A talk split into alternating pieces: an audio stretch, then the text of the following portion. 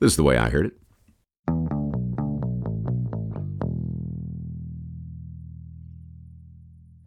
On the day of the great celebration, the invalid peered through his telescope at the crowd gathered below.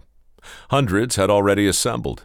Hundreds more were on their way, hoping to see the famous passenger embark upon a most unlikely journey, a journey 14 years in the making, a journey the experts said could never be completed.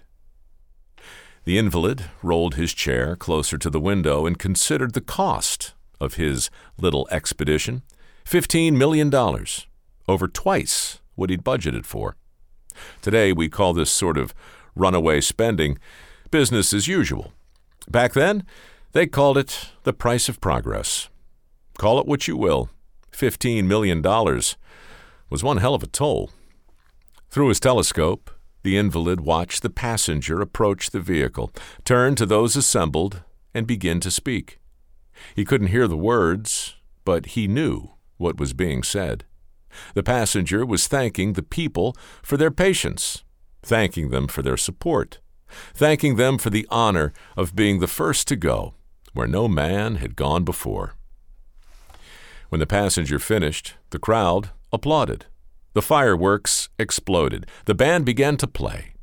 And then the passenger climbed into the vehicle, waved to the crowd, and rode into history. The invalid watched it all through the lens of his telescope and wept because he knew, better than most, that the true price of progress was a hell of a lot more than $15 million. Maybe if his wife had been with him on that historic day, she could have brought the invalid some comfort. She'd been good at that over the years, very good. Ever since his escape from that terrible fire, 60 feet below the surface, pain had been his constant companion, and comfort hard to come by. He recalled the strange tingling in his feet and hands, followed by the intense pain in his knees and elbows. That's how it started.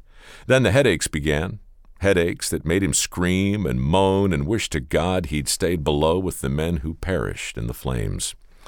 His wife, however, never left his side and treated his symptoms like the full time nurse she was forced to become. She wasn't with him today, but she was there when the swelling left him mute, when the numbness left him paralyzed, when his skin began to molt and slough off in pieces. Today, we call it the bends. Back then, they called it caisson disease. Call it what you will. It was one hell of a toll. The poor man never did recover, but he did remain on the job, supervising the progress from his bedroom window, always behind his telescope, always racked with pain, ever more dependent on his wife. In time, she became his ears and hands, relaying his instructions to the men who labored below. She also dove headlong into physics, hydrodynamics, structural engineering, and various other topics deemed unsuitable for women of her time.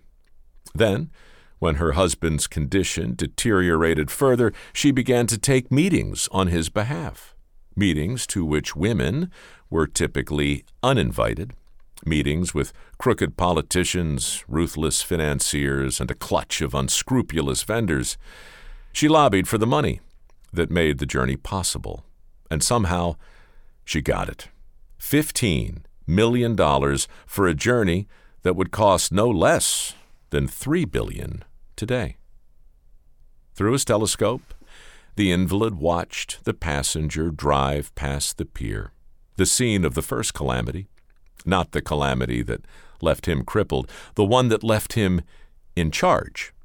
A classic workplace injury, a slip, a fall, a broken foot, a deadly infection, and just like that, his father, the man who first proposed this audacious journey, was gone. But of course, it wasn't really just like that. It took two weeks for the old man to die. First, he had to endure the mysterious contractions that bent his spine backwards, leaving his body arched and twisted. Then he had to contend with the spasms that caused his arms to jerk wildly before they too went weirdly and forever rigid. He would never forget the way his father had howled as his face slowly retracted from his skull, the muscles in his head tightening and seizing, pulling his features ever backwards. When the chief engineer finally died, his eyes were wide and bulging, and his teeth were bared in a terrible grin. Today, we call it tetanus. Back then, they called it lockjaw. Call it what you will. It was one hell of a toll. The invalid lowered his telescope and brushed away a tear as the passenger rolled out of sight and into history. His work was finally done. The journey was officially underway, a $15 million journey that's been repeated so many times since. The original cost is long since forgotten.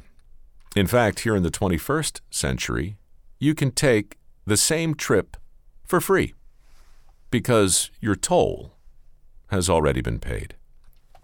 Paid by the 27 men who were crushed, burned alive, torn in half, and hopelessly mangled in a series of gruesome workplace fatalities. Paid by hundreds of other men who lost their fingers and toes working on a job site that OSHA would have shut down on day one. Paid by the countless immigrants who labored for $2 a day in death traps called caissons.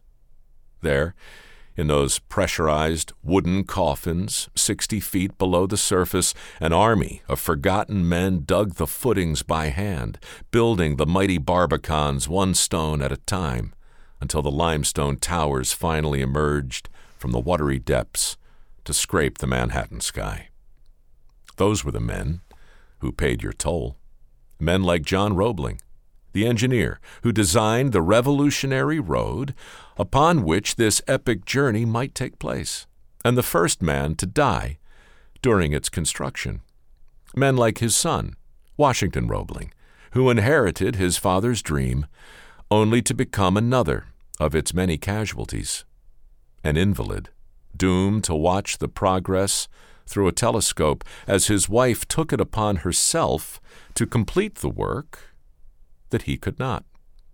Make no mistake, it was a family affair, but Washington's wife was the Roebling who got the job done. Her name was Emily, and she too understood the price of progress. Forty years before she had the right to vote, this remarkable woman took charge of the most ambitious construction project in American history. That's why she wasn't alongside her husband on that historic day in May way back in 1883. On that day, she was proudly going where no man had gone before, specifically across the East River in a horse drawn carriage. Emily Roebling was the first passenger to do so on a road the experts said could not be built, a road that hovered in space 135 feet above the water, a road that would not be there without her. Back then, they called it the eighth wonder of the world.